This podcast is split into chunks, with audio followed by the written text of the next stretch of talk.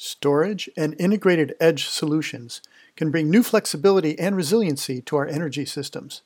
So much depends now on FERC 2x4. How to move forward? Listen in to this episode of Grid Forward Chats.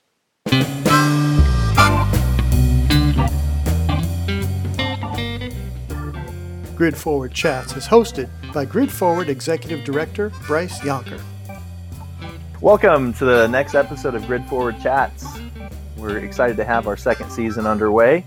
And today we have with us Ryan Wartena. He is VP of Strategy for Hanwha Q Cells, and they've had some recent exciting activity, which he will get into. So, Ryan, thanks for being on with us today. Bryce, thank you for uh, having having me on today. So, Ryan, can you tell us a little bit about your role there at Q Cells? What are you tackling? And uh, maybe you can share a little bit about the exciting news and activity that, that has unfolded there over these recent weeks. Yeah, uh, ab- absolutely, uh, Bryce. Um, I'm super excited. Uh, Hanwha Q Cells uh, acquired uh, the company that Chris Wagner and I founded back in 2010, Geli, a software company to do uh, Internet of Energy and really energy storage, soft design and automation software.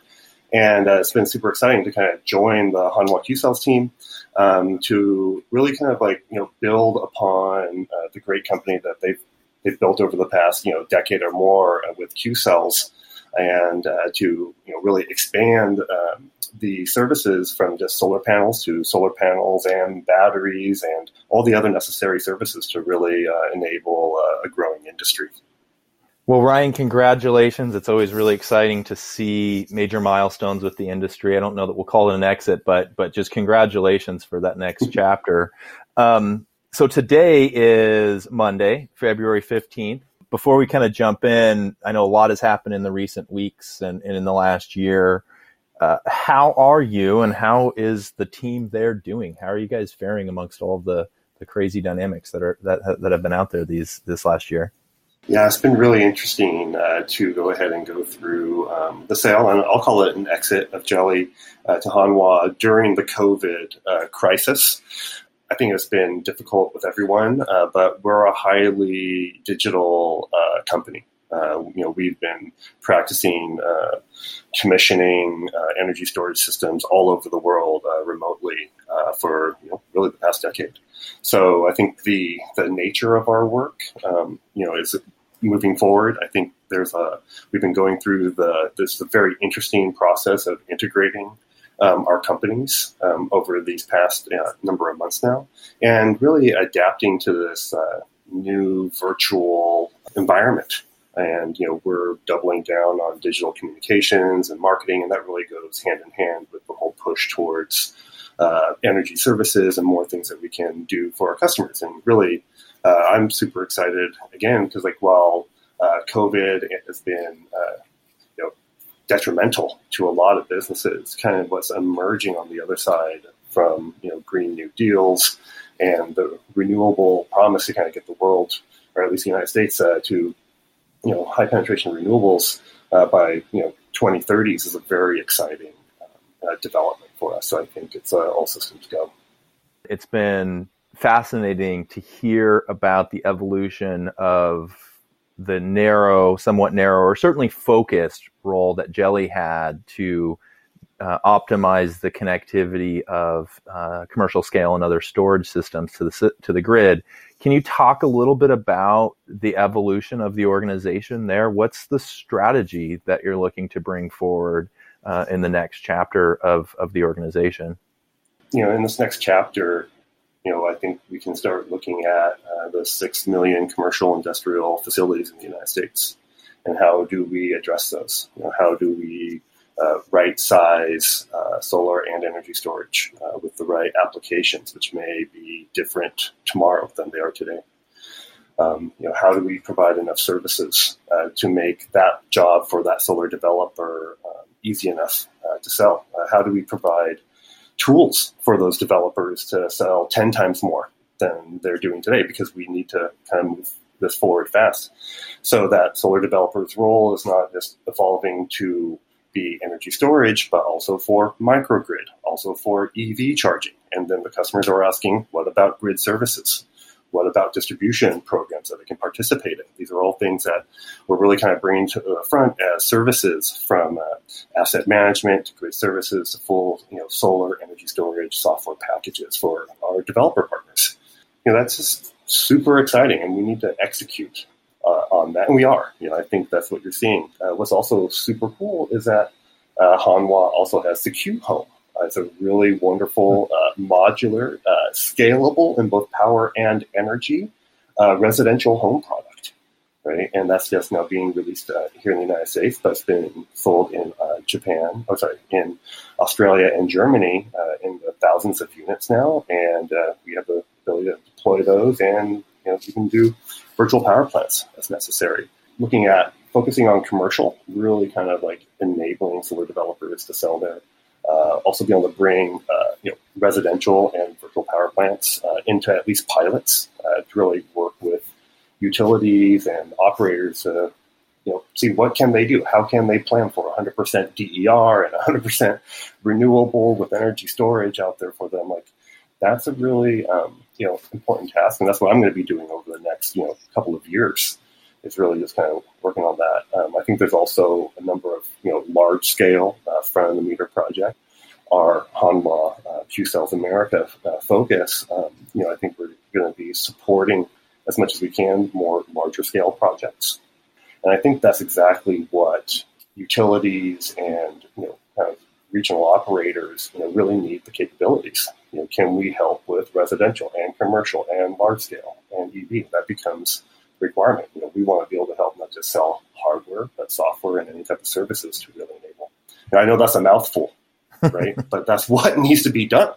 And again, like with Geli, you know, we uh, we envisioned this. I'm just going to reach over here and grab our our first issued patent titled "Adaptive Energy Storage Operating System for Multiple Economic Services."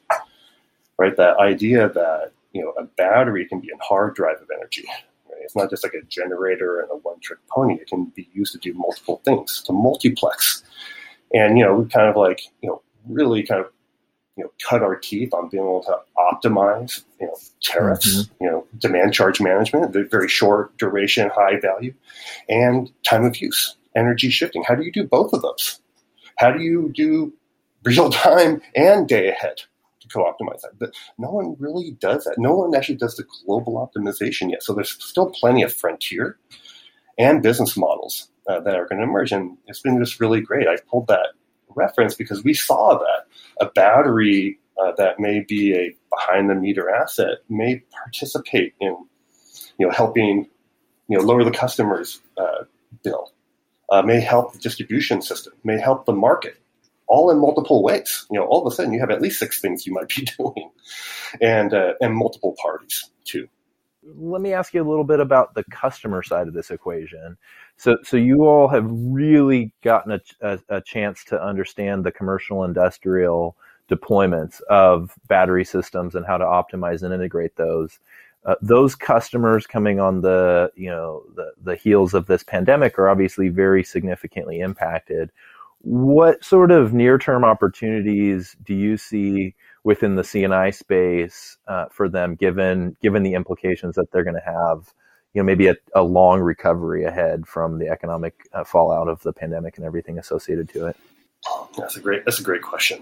Um, you know, I'm I'm super thankful to our federal government for the recovery uh, work I'm super thankful to the new administration for kind of making commitments to converting, you know, government buildings and government vehicles uh, mm. over to renewables and electric. You know, that's that's huge. You know, we've also been seeing more, um, you know, power outages here in California. We're expecting to have you know power safety shutoffs for the next ten years. That could be, you know, so for the companies that are surviving uh, and need need to keep on going. Like being out for one to four days has actually been very uh, detrimental uh, to operations. Um, and this is all happening right at the time when solar and battery are just like you know really challenging generators and UPSs too as backup mechanisms. Um, just as we're getting that the pricing down and getting the developers uh, you know knowledgeable enough to be able to help sell these systems too. So a majority of the projects that we're seeing um, in California um, are you know resiliency and backup yeah projects yeah. which are expanding the number of hours. It's going to expand the lifetime of the system. It gives it more optionality to, to do things. It gives more opportunity. To, you know, it's it's a really interesting scenario. So on resiliency, August was intense in California with the capacity kind of issues. September across the West with with wildfires. You know, I'm looking at out my door here now. I know you know a couple hundred thousand of my neighbors are are out from a pro- prolonged uh, outage from this ice event, and it just seems that the frequency and the duration and the impact of the disruptions they seem to be accelerating. What role do you see that the grid can play to maintain, you know, higher uptime, higher reliability, better stability? What solutions are we really going to be looking at over these next couple of years to, to harden our systems? Well, you know, I, I, start. I saw the model start uh, start in Australia, where the utilities or the network operators were starting to really look at generator and solar gener- solar battery generator microgrids to serve far distant customers, um, and that was just more of a trade off of building out distribution lines. So, and I, I see that PG&E is also starting to look at this, and it's a real interesting question. I mean, like the real only way to do resiliency, you know, is to do some type of behind the meter asset. Uh, but typically, utilities did not put anything you know, stop right at the at the meter, right?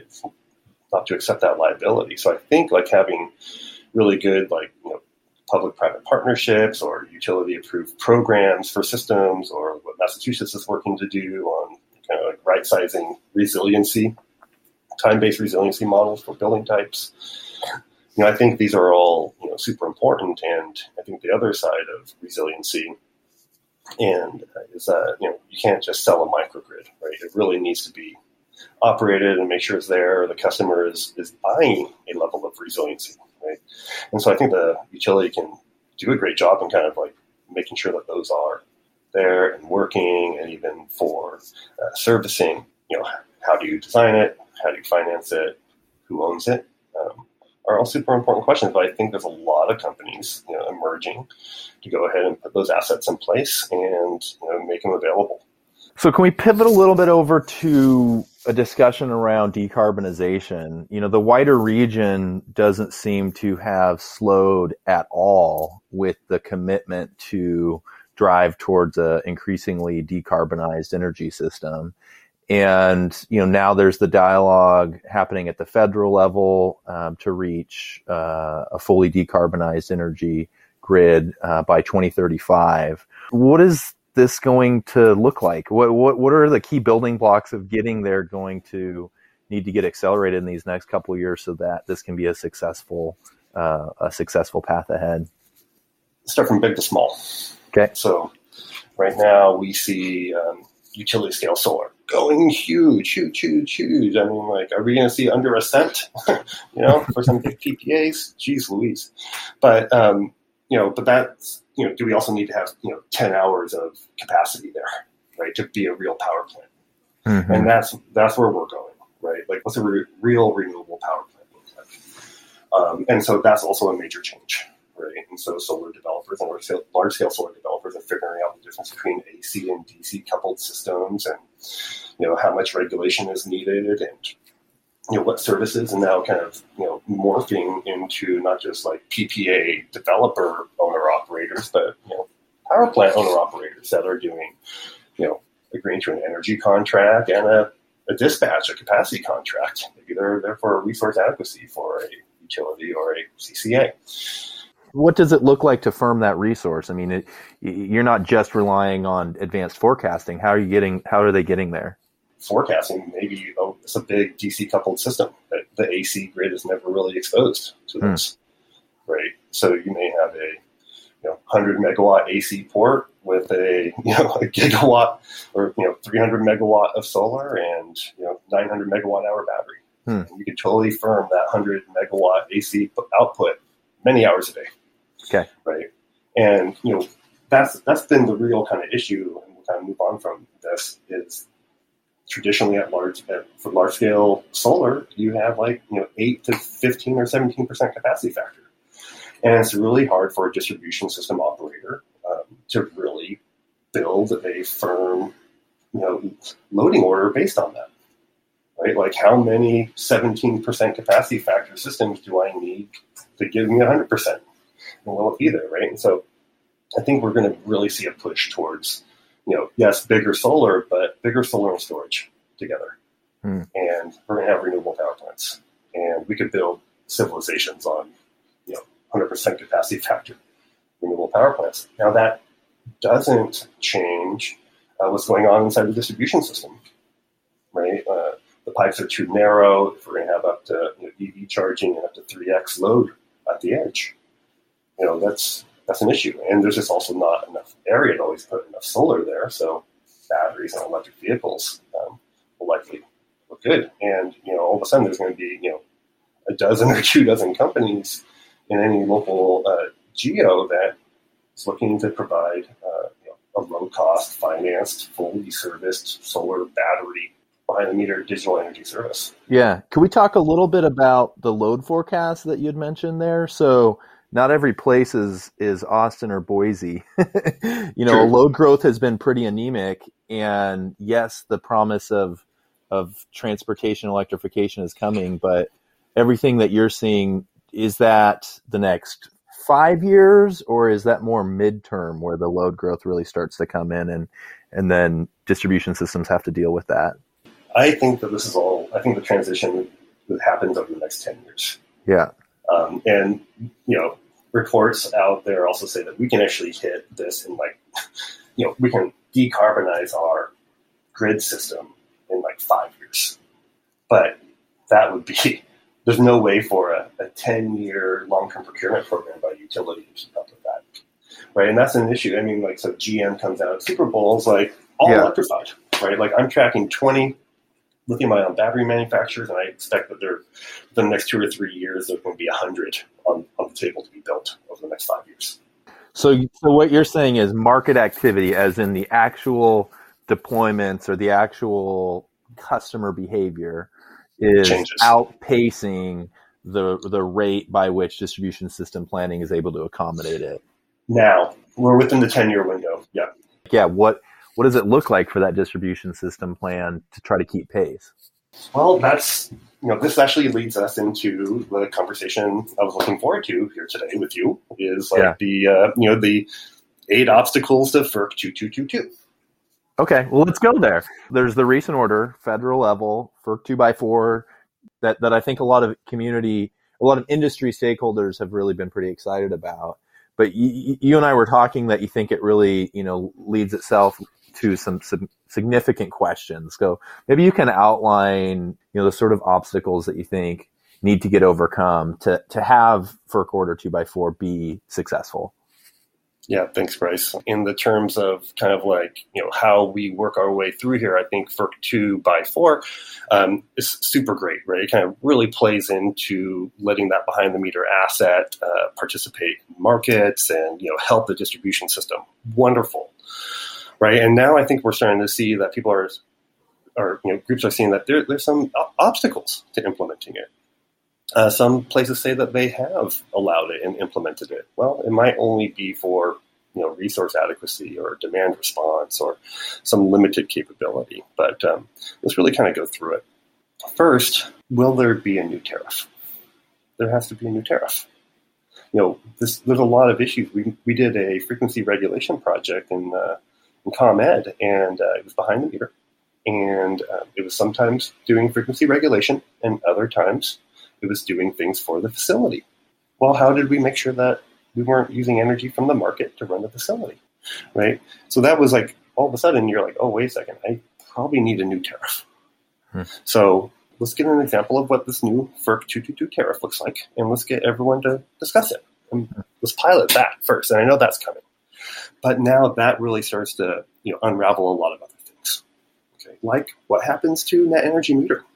What happens to PV? Can, can I also do PV out and export that out to the grid? And do I get a fixed rate value for that, or is that a real time market value? what is it?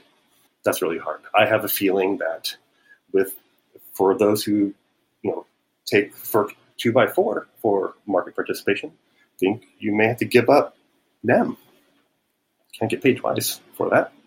So, you know, I think that's a real issue. And so that's going to put a real thorn in the side of solar only developers who want to kind of you know, utilize this. Um, and it, you know, what it also says is like, well, you need to put a battery in with that and have uh, some intelligent software to optimize it as it, as it goes along. So uh, then the next question is, you know, will uh, FERC 2x4 you know, DER systems, will they be able to export to the grid? Right? A lot of DR programs would say, okay, you can do as much, but you can only, you just you can't push out. Right? And there's good reason for that because there's no low voltage distribution. We'll get to that point here in a moment. So again, what happens, what happens to them? And can we export to the grid? Pardon this quick interruption. Do you like the in depth interviews on Grid Forward Chats? Subscribe to our channel on Apple, Google, Spotify, or Podbean apps. That way, you don't miss a single chat. And learn more about Grid Forward at gridforward.org. Now, back to the show. Now, next, three baselining.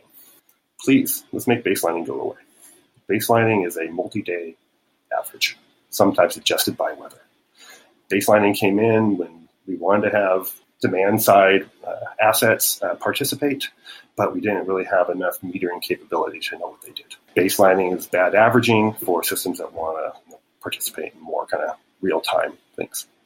It's really hard to optimize against a baseline. Next one, where are the DERs metered? Right? Will digital submetering be allowed? I mean, like if I have five different things behind my main service meter that can participate, can are those submetered? Or is it going to require the whole site to be a, a whole site resource?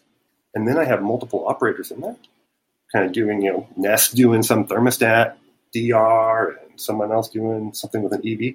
Hmm, that gets messy. Is it going to be individual asset? If so, what's the metering? Because we've never really had official sub metering. And can it not be expensive?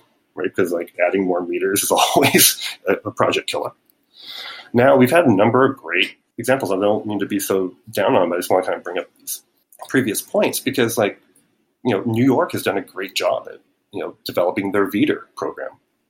You know, very much NEM like, uh, very much like market operations, but kind of protected, um, not with recourse, um, and you know, really to help the system. So I think the VDER is a very interesting framework.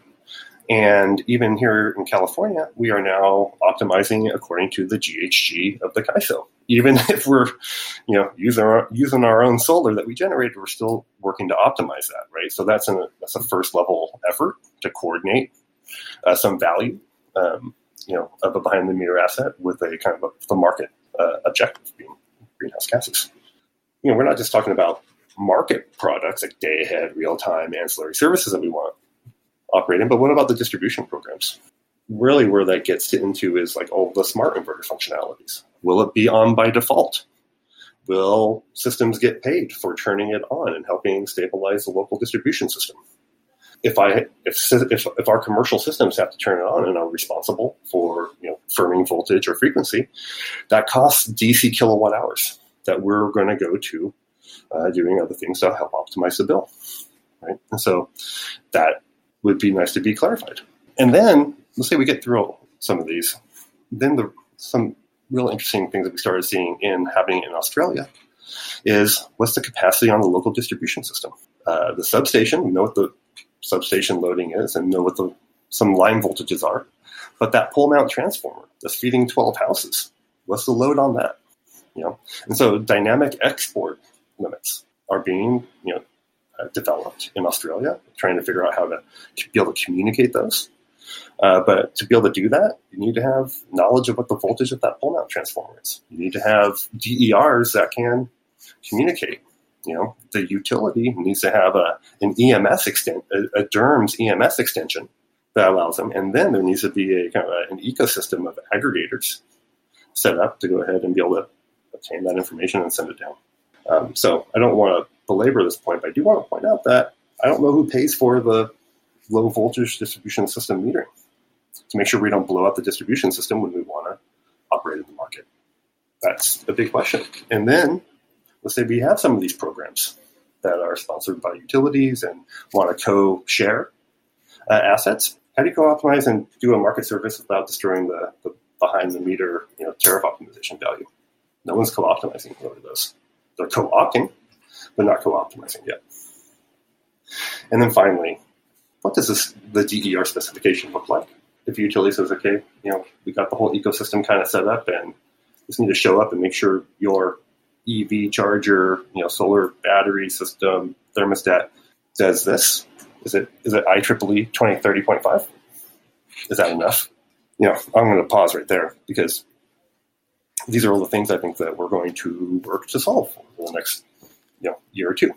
Yeah, and while sure. it sounds sounds great to have you know free open market access, these are the real obstacles. So Ryan, you've had a, a front row seat to the rapid evolution of storage, in particular battery storage coming onto the system. How do you see the acceleration of storage, you know, playing more of a role with grid flexibility in the dramatic scale up of, of the decarbonization of the system that just is coming right up around the corner? First, we needed to have mature technology, and mature batteries.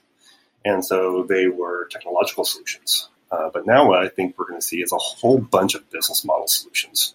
Once we can start seeing packages of you know electric vehicles and batteries and solar being put together at a good price, and customers are interested and willing to buy it, you know, and it represents decarbonization also. Um, you know, I think we're going to see energy just taking a much more of a front row seat in people's minds, um, or at least and you know their participation their participation is basically going to be about as easy as them choosing how they buy their next car, right? Hmm. And so I think we're going to see a, a, lot of just really interesting business models, um, and I think they will be regional. Um, but I think they're also going to need utilities uh, participation in that too. So I think they're also out there uh, really looking at how to increase the value proposition of these assets by working together. So ability to deploy batteries, able to do, ability to move to local and global uh, optimizations of systems is, is going to be key because I think that that's what really unlocks uh, this kind of participatory nature between the you know the, the res, you know, residential commercial assets and the utility. Um, and I think if done right and they work with it as the electric vehicles grow, which I think it could be anywhere from five or ten percent a year uh, moving forward, that's a lot of uh, dispatchable uh, capacity. Earlier on, you had kind of thanked the government for its role to support industry in these difficult economic times. Uh, there's a current package, I think they're calling it the sixth uh, recovery uh, legislation being proposed right now. But there is also discussion federally about some focus of infrastructure. Uh, so, so using uh, the economic investment in infrastructure as an economic recovery strategy. So maybe uh, I could get your sense, just while it's a very timely topic, what would you recommend uh, as far as where those investments go, how they can be uh, best use of capital dollars, and how it can you know continue to revolutionize the the changes uh, that are facing the the electric grid right now? I think I think since this is like a a message and opportunity from the federal government. Now, me thinks like uh, obviously the utility should get their plans going and see, you know, at least run scenarios on what 100, 200, 300% renewable systems look like for themselves.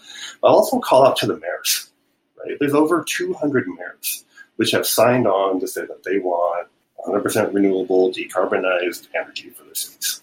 You know, maybe it's the mayors in the cities that start kind of coming up with, with plans, renewable plans, and then they do that work in collaboration with their utilities, right? Because the mayors they know the granular situation of their cities. They know where the commercial and the and the, the equity resiliency areas need to be.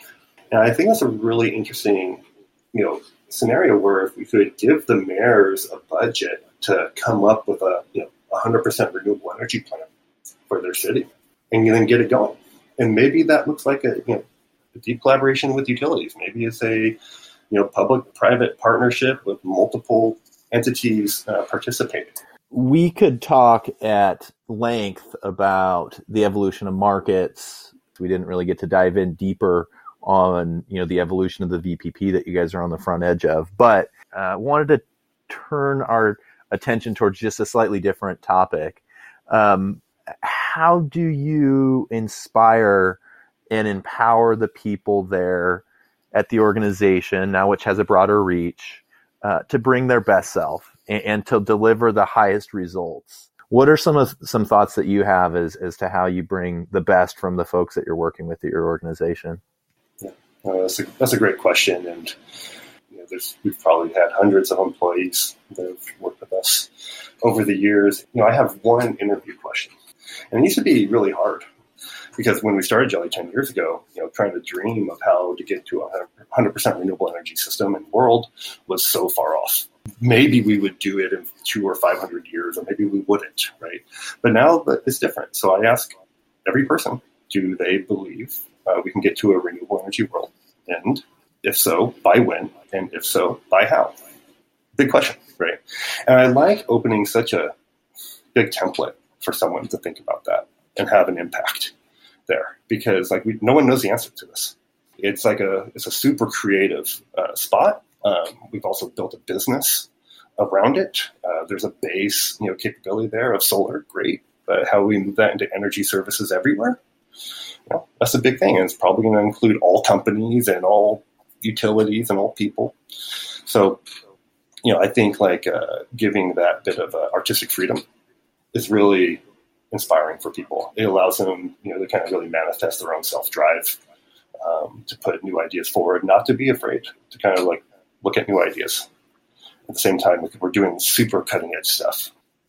Well, Ryan, thank you for being on with us. Uh, the the Biden team sure thinks the the full clean energy uh, uh, potential is coming in the next 15 years, and if if there are companies that are going to be on the front line of, of providing that capability. Uh, we know Hanwha Q cells and all the solar storage optimization and the new uh, wave of um, integrated solutions are going to be coming from you all, and we're really excited to see how those how those uh, come to come to bear. Thanks for being with us on our on our session today. Thank you, Bryce, and thanks to Grid Forward for having me on. I really appreciate it.